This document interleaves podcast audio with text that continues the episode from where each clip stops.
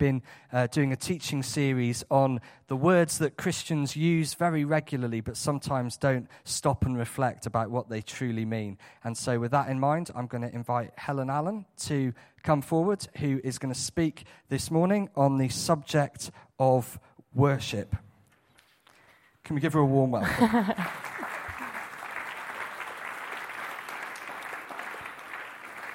Good morning. Well, I feel really excited and humbled to be talking on the word worship this morning, particularly as part of this church family.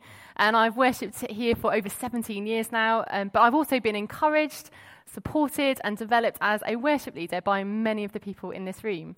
Um, it's, a, it's a role that I've been serving in for 13 years, and so worship is certainly on my heart, and it has been on my heart because of something that happened at a really uh, early stage in my life when I was 12. So I want to start with an important statement this morning, and that is that I don't love worship, I love Jesus. We sang it this morning. There is no other name my heart will sing Jesus. See, it was Jesus that spoke into my life at the age of 12. He revealed this incredible, indescribable love for me, and it sparked something new inside of me that led to my faith in him. And uh, ultimately, that excitement led to me wanting to worship him, to express how much I love him, to express how thankful I am for what he's done in my life. it started in the quiet times. It didn't start on a Sunday morning or when someone led us in some songs. It actually started me on my own when I had time with my father. Now, if I'm brutally honest, I think if we're not careful, sometimes we can get a little bit too hung up on the concept of worship and we can kind of forget the purpose and the meaning of it. We think it's about the songs on a Sunday, the person leading, the style of music, too loud, too quiet, too much bass, too much banging on the drums, too many hymns, not enough hymns. Oh, it's another new song, but we haven't had enough old songs. And on and on it goes. You know, it's really easy for us to have an opinion on all of this stuff, isn't it? If you guys are thinking about this kind of stuff, how much more do you think our worship leaders are aware of all of this stuff? I want to encourage us to take a bit of a step back this morning. And I want us to start with the why. Why do we worship? Some people think that it is, worship is just an event that happens on a Sunday morning, or it's a style of music, maybe. Don't get me wrong, I think worship is certainly big enough to include both of these ideas, but it's not exclusive to these alone. Worship certainly can't be defined by Sunday mornings or a style of music. I'm going to start with um, some verses from 1 Chronicles, and I'm referring to the message version for this scripture just because I love how it puts it. So the words are going to appear on the screen. it says, Sing to God, everyone and everything. Get out his salvation news every day. Publish his glory among the godless nations, his wonders to all races and religions. And why? Because God is great well worth praising. No god or goddess comes close in honor. All the popular gods, they're stuff and nonsense. But God made the cosmos. Splendor and majesty flow out of him. Strength and joy fill his place. God is serious business. Take him seriously. He's put the earth in place and it's not moving. So let heaven rejoice, let earth be jubilant, and pass the word among the nations God reigns. Let ocean, all teeming with life, bellow. Let field and all creatures shake the rafters. Then the trees in the forest will add their applause to all who are pleased and present before God. He's on his way to set things right. We sang it this morning. All creation cries to you. You see, we are created to worship. It gives us passion and it gives us purpose. Worship is all of life, every aspect of it connected to God or disconnected from God. See, I believe worship is actually done by everyone who has ever lived and who will ever live. If you're here today and you don't know Jesus, you still worship. In fact, I don't think we ever stop worshipping. We chase someone, we pursue something, we, we give all our time and our energy to something. And I believe that's actually how God made us. It's a really good thing. However, often the focus of our worship starts to change and it varies. And so the real question is what am I worshipping and why am I doing it? Mike and I are coming up to our seven year wedding anniversary, and very early on in our marriage, we had the really good advice from um, other married couples to put in a date night in the week. Spend some quality time together. Make sure you keep it regular. Do it often. Uh, you know, it's, it's something we've learned to do and we've stuck to it over the, uh, the years, but it's not always been enough for us. A few years ago, I found myself putting a lot of um, expectation on our date night. That's our night in the week. The weeks are really, really busy, there's lots going on, but that's the night that I get to spend with Mike. It's got to be special. And this expectation, it started to lead to pressure, and before long, that date night ended up being some disagreement, or the TV would go on, and we'd just sort of sit and maybe be on our phones, and it, it, it wasn't quality time together. So we learned to prioritize. We prioritize time together in the everyday mundane routines. Now, if I'm honest, it often does revolve around food and drink, but it works for us. Quick chat in the morning over a cup of tea, or a cup, of coffee when we get back, or quick to talk in the car on the way to somewhere. Okay, and I hear the, the voices of lots of you here who are like, yeah, but you don't have children, it's all right for you. Well, no, okay, so I realize if that happens, our routine will drastically have to change. But it did lead me to this thought process. For what we treasure the most, we will make sacrifices and we have to. This really challenged me, not just in my marriage, but in my, in my walk with God, in my time with Him, in my worship to Him. It led me to this question Is God part of your mundane, everyday life? Is there even room for Him in that? Or are you just expecting him in that Sunday morning meeting or at that festival or that youth camp we go to? Maybe that big church that we sometimes visit, that church day out? I remember going through a season where whenever somebody asked me how I was, my answer was pretty much always the same. Yeah, yeah, I'm really good, thanks. Yeah, busy, really busy, but I'm good, thanks, yeah. It's pretty much a standard answer that a lot of us use. In fact, I still use it myself. We all make lives really busy.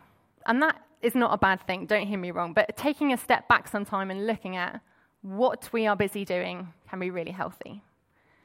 We only have very limited resources We've only got so much time, so much money, so much energy. We can't use any one of these resources indefinitely. And so we make decisions. I won't go to this. I won't choose this or give to this. I'll go to that. I'll sacrifice this thing over here so I can spend my time doing this. I'll sacrifice this so I can worship this. You see, these are actually worship decisions.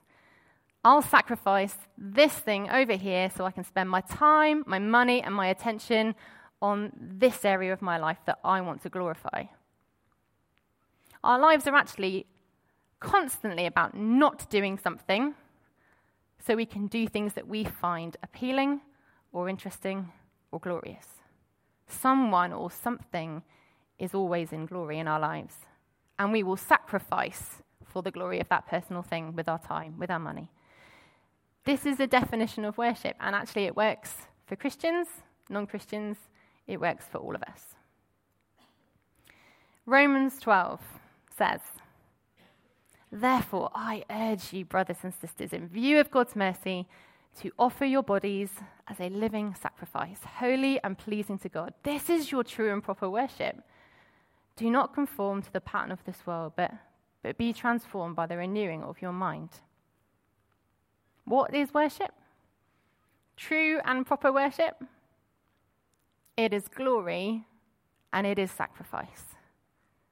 See, I think we need to be a people who worship rightly in a way that glorifies God and gives us joy, but with that comes sacrifice.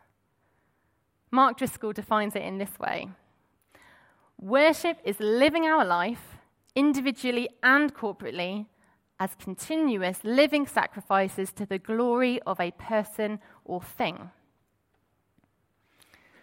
Now, my husband Mike will tell you that I am a real foodie, and many of you who know me well will know that to be true. I love food. I consider myself incredibly blessed to be married to somebody who cooks for me every day, and he does cook me the most amazing food. In fact, part of my love for food is actually his fault, although please don't hear me wrong, love. I want you to carry on cooking for me because it would make me really sad if you didn't. So I have found often, especially when we get to holidays and half terms and things like that, often my day can center around food. I'll wake up and be like, oh, breakfast. Hmm. And then while I'm having my breakfast, well, we might as well plan out what we're going to do for lunch and dinner. And actually, now since we've been doing that, I'm a little bit peckish again. So it's pretty well 11s. Let's have a, let's have a biscuit with a cup of tea. And we've got some snacks in for later because you know I'm going to get hungry otherwise. And on, on and on it goes. Okay, so I'm not saying I worship food. But I am saying I spend a pretty good amount of time considering food, buying food, enjoying food, thinking about food. And, well, is any of that even wrong? No, of course it's not. Until it happens at the sacrifice of something else. See, if I'm not careful, it can start to impact on all sorts of other things. My health, if I eat the wrong things, my money, my time, my thoughts, my expectations on Mike cooking me all these meals, how much has culture influenced that? I mean, the M&S adverts are pretty mouthwatering, and actually it's barbecue season, so come on, let's splash out. Don't hear me wrong.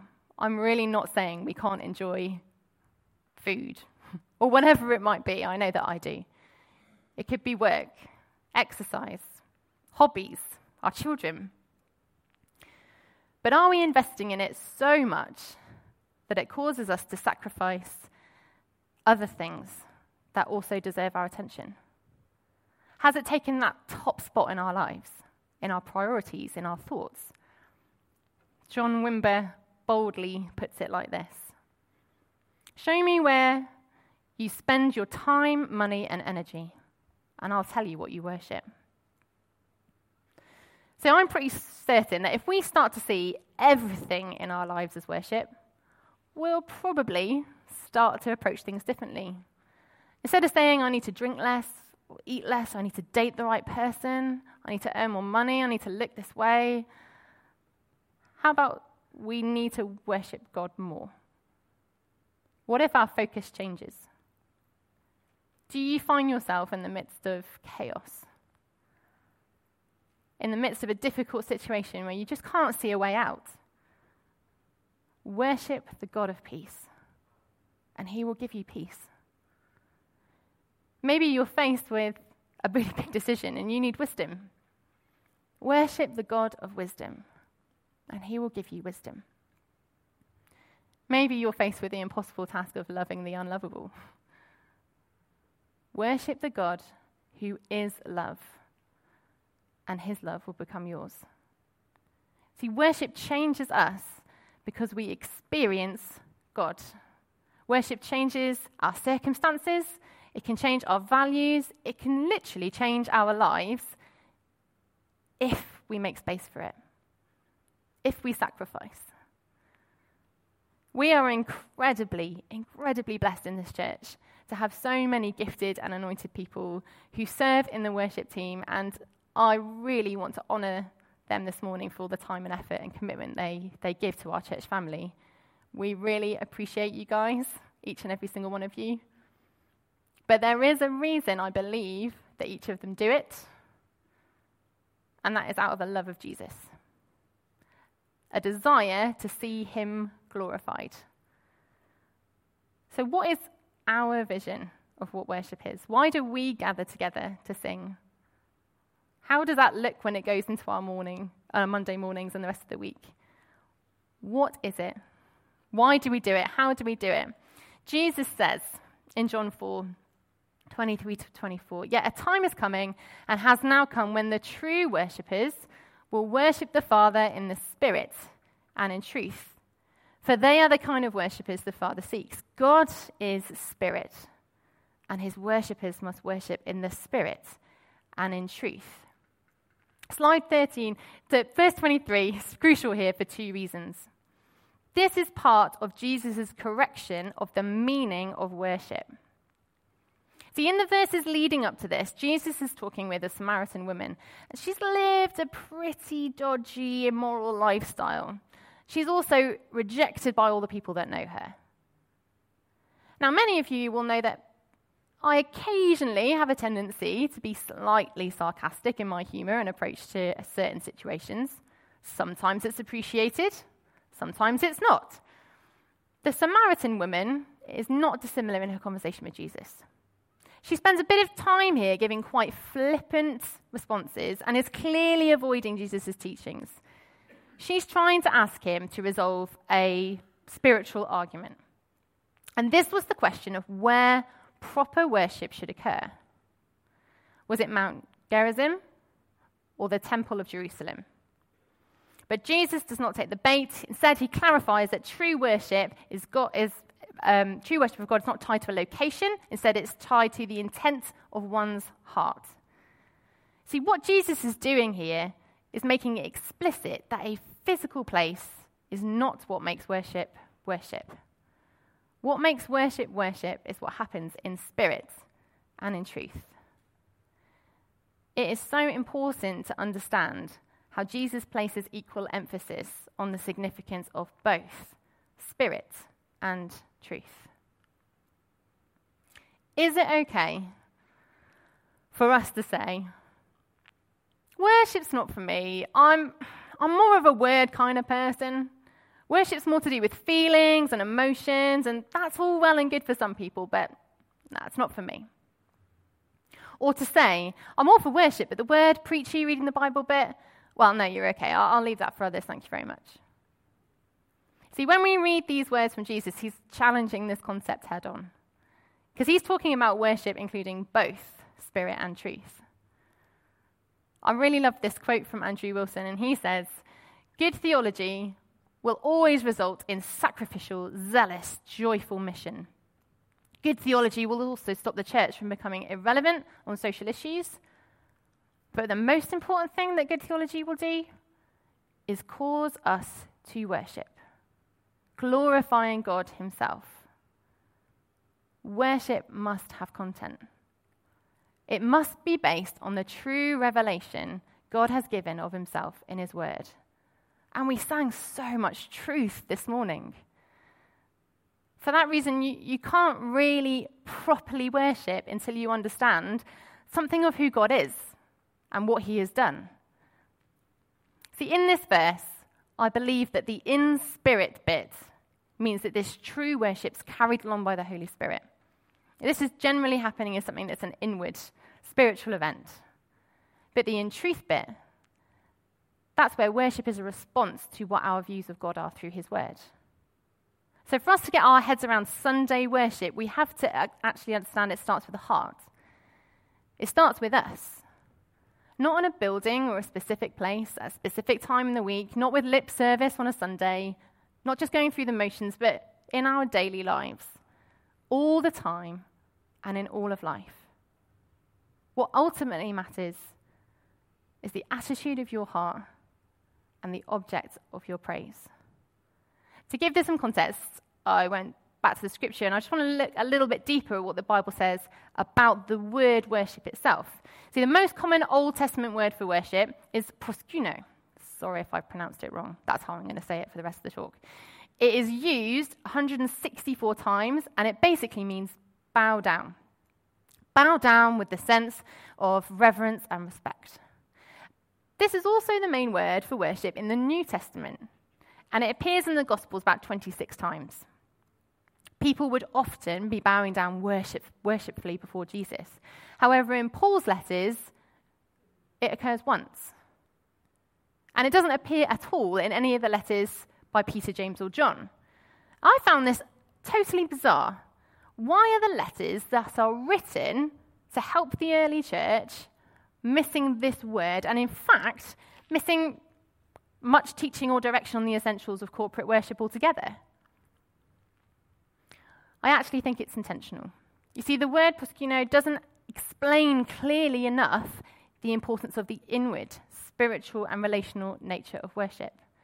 It was a word much more associated with physically bowing down in the actual presence of a visible appearance. So, for example, in the Gospels, Gospels Jesus was physically there for people to worshipfully bow down before. So, the word proskuno is used a lot. In the letters, we see something different happening. Because Jesus is not physically present. People couldn't fall down literally before him in person. And so in the New Testament, the early church isn't focusing on ceremony, places, on physical forms, but instead of what is happening in the heart. Not just on a Sunday, but in the everyday. Paul wrote in Colossians 3, verse 17, and whatever you do, whether in word or do- deed, do it all in the name of the Lord Jesus, giving thanks to God the Father through him. This is the form of worship commanded in the New Testament to act in a way that reflects the value of the glory of God, to do things in the name of Jesus with thanks to God. It's pretty basic, and yet it is the essence of living worship. See, the more I looked at the New Testament, the more I found that wherever it referenced worship, it didn't actually refer to worship services, but instead it described life. Worship is much bigger than a Sunday morning. Are we putting it in a box? Putting our expectations on top of it from what we want from it? Or are we seeing it for what it is? It's much bigger. It's all of life, all the time, in the everyday things we do, in the name of Jesus, with thanks to God. That's worship. See, even when Paul calls us to be filled with the Spirit, speaking to one another with psalms, hymns, and songs from the Spirit, sing and make music from your heart to the Lord, always giving thanks to God the Father for everything in the name of our Lord Jesus Christ, there is no specific reference here to a time, place, or service. Instead, the key word is always.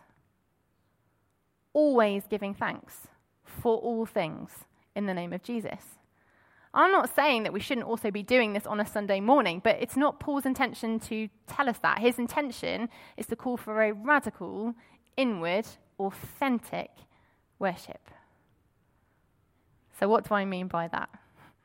What is this radical, inward, authentic experience called worship? How does that fit in with our gathered congregational worship and in our everyday lives? Well, I go back to my earlier statement. I don't love worship, I love Jesus. It's that love for Him that fuels my desire to worship Him. So it, it, it really is actually quite simple because it's our satisfaction in God completely and utterly no strings attached. I want to, to suggest to you that the basic attitude of worship on a Sunday morning is not to come with your hands full to give to God, but to come with your hands empty to receive from Him. What we receive in worship is God, it's not entertainment. Do we come hungry to receive from Him, or do we come hungry to be consumers for entertainment? Do we sometimes want the authority without the intimacy? The power of God in our lives on our Sundays without the quiet hours spent with our Father? See, if we view our Sunday worship in this way, we're missing out on the fullness of what God intended for us. It's that expectation on the date night again.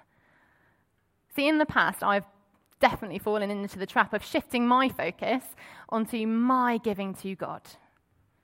And what I found was that very subtly, God stopped being at the center of things. And instead, the quality of my giving became more important. Is my singing worthy enough? Is my guitar playing technical and good enough? Do we sometimes fall into this trap? Analyzing the quality of performance and defining the excellence of our worship time based on the ability of those leading at the front. So, the, the only way we can actually get back to the essence of worship that is deep and powerful and meaningful is when we go back to the words of Jesus in spirit and in truth.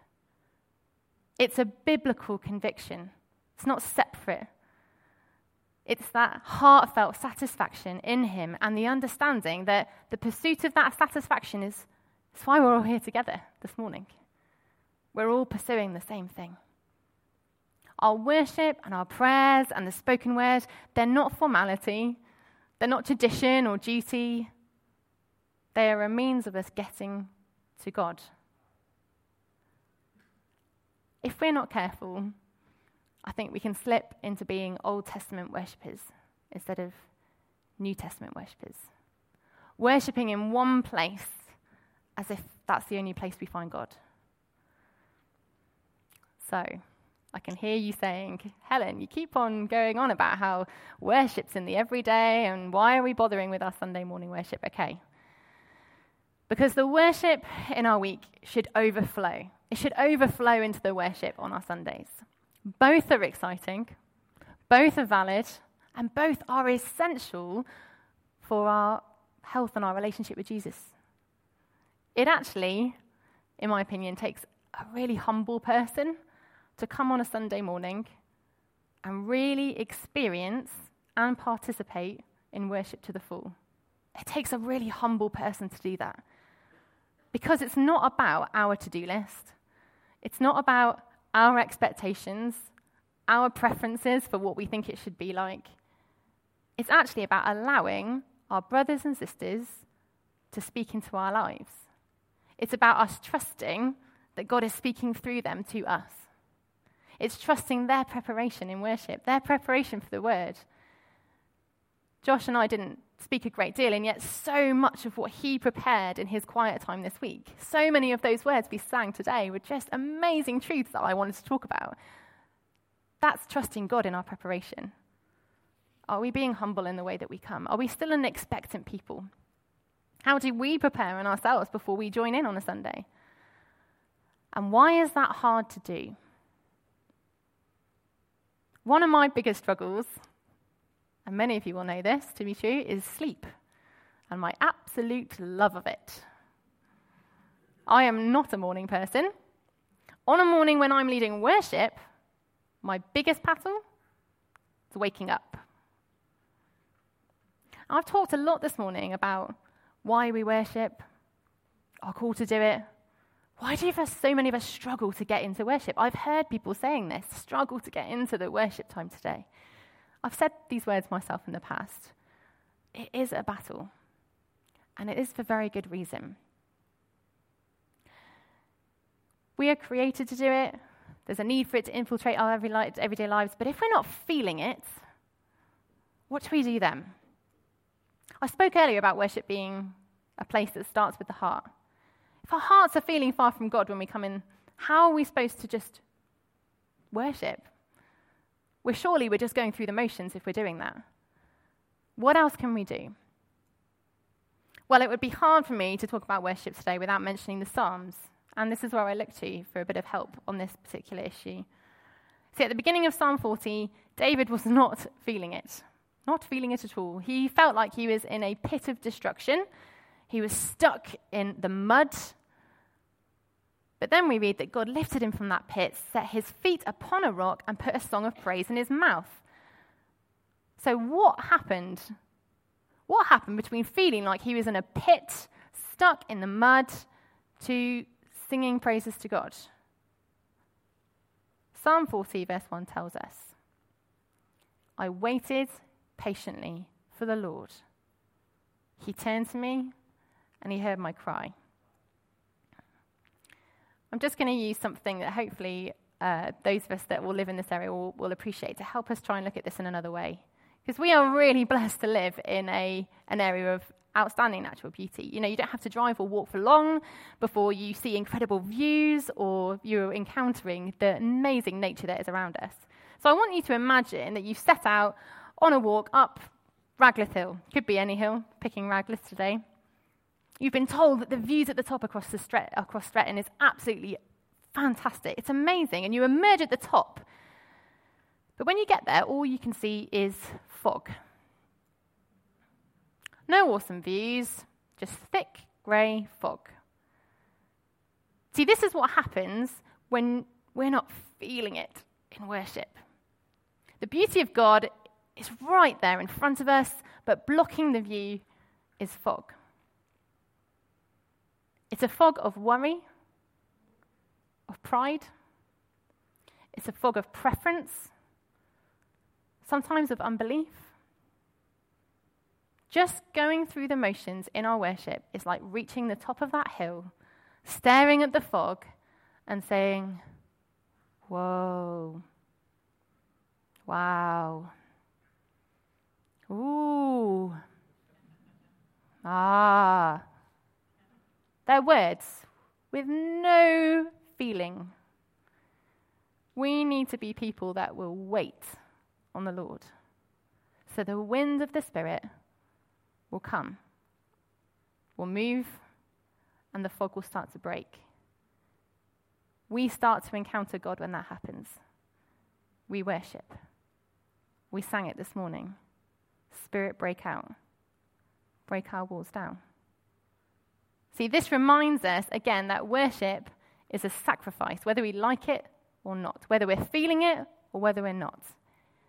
But this sacrifice is so worthwhile because as we worship, we encounter the living God.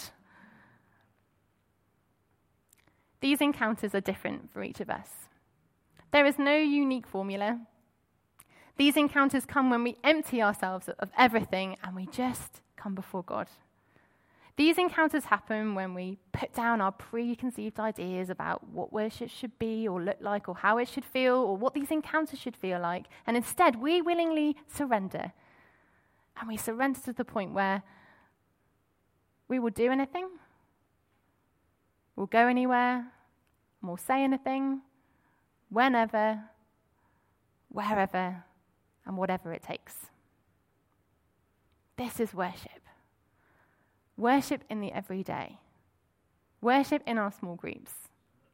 Worship together this morning. It's encountering God in the ordinary and expecting God to speak to us and use us powerfully in the mundane. See, when we do this, we allow God into the everyday, including Sunday. We, in, we include God into the decision making into those challenges that we face, into the choices we make, into the friendships we have, the difficult relationships we're going through. We start to live our lives intentionally with a focus on not settling for anything less than God's best for us. We start to walk in step with the Spirit. It becomes habit, it becomes routine, and it turns into deep relationship with Jesus. You can't live without it once you've got it. That is worship. Worship is breathtakingly wonderful. And it's because it's so much more than just singing. It's what we're singing, it's who we're singing to. We sang this morning, your, your love can change the world. Your love can change the world. It's bold. We're singing it. In worship, worship changes lives. It's life changing. We experience Him, we are changed by Him, and it happens in the worship. We can have our values changed. The things that excite us can change.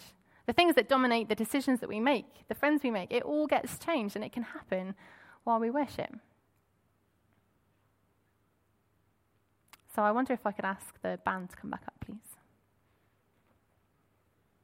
Because as I was preparing this week, and for several weeks, I've really felt God highlighting some areas to me. And what I'd really love to do today is just finish with some, some time of just prayer and space. If one of these areas particularly speaks to you, we're going to have just some space to hear from our Father. So, Josh uh, is just going to start playing quietly. And I'd like us all, please, to stand.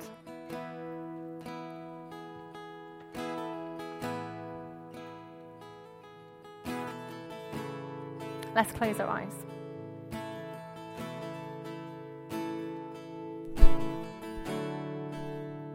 For some of us today, I just felt that there are people who haven't felt that joy and that freedom and that acceptance that comes with knowing Jesus for the very first time. He is calling your name today. He wants to capture your heart today. He wants to start an intimate and a personal relationship with you. And his question Are you prepared to make him number one? Secondly, I just felt that there were people here, you might have been a Christian for a short time or a long time, and I just felt that other things have started to take the precedent over Jesus in your life. Worship of other things has crept in, maybe without even realizing. What do you need to put down? What do you need to sacrifice in order to give yourself more time and more space for Him? And finally, I felt God speak to me about a sense of renewal in our worship. I think there are people who have developed a slightly distorted view of what worship actually is, and they've lost that intimacy, that sacrifice, the daily joy of meeting with their Father. And He just, He wants to bring real freedom for you today. So I'm just going to ask that Josh and the band continue to play. If you feel God is speaking to you, I wonder if you can just have your hands out in front of you. Let's be expectant. If one of these areas is stirring your heart today, we're just going to have some space, and I wonder if you can quietly, in your mind, just bring your own prayers to Him, to receive from Him. Let's pray.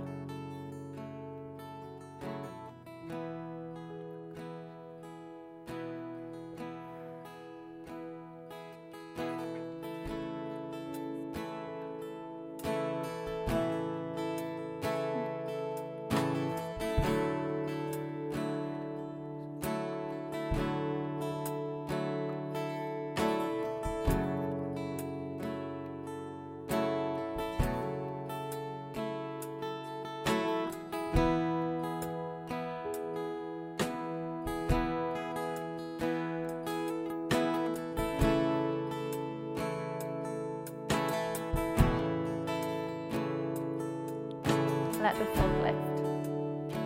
Wait patiently for Him.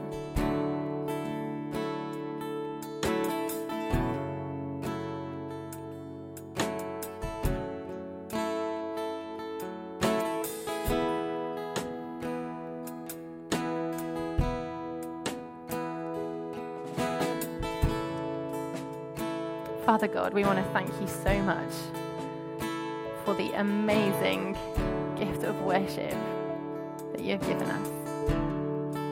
Thank you, Lord, that we come to a loving, a compassionate Father that hears our prayers, that hears the requests of our heart. I really want to pray for this church, for this family this morning. I want to pray that you would help to make us a family that would really grow in our worship and our relationship with you.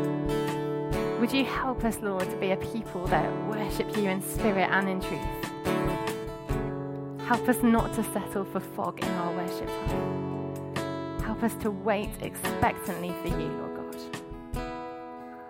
I want to pray for great joy, great intimacy, and great renewal in our worship time, both in the everyday and in our gathered times together. pray this for your kingdom and for your glory. In the name of the Lord Jesus. Amen. Let's sing together.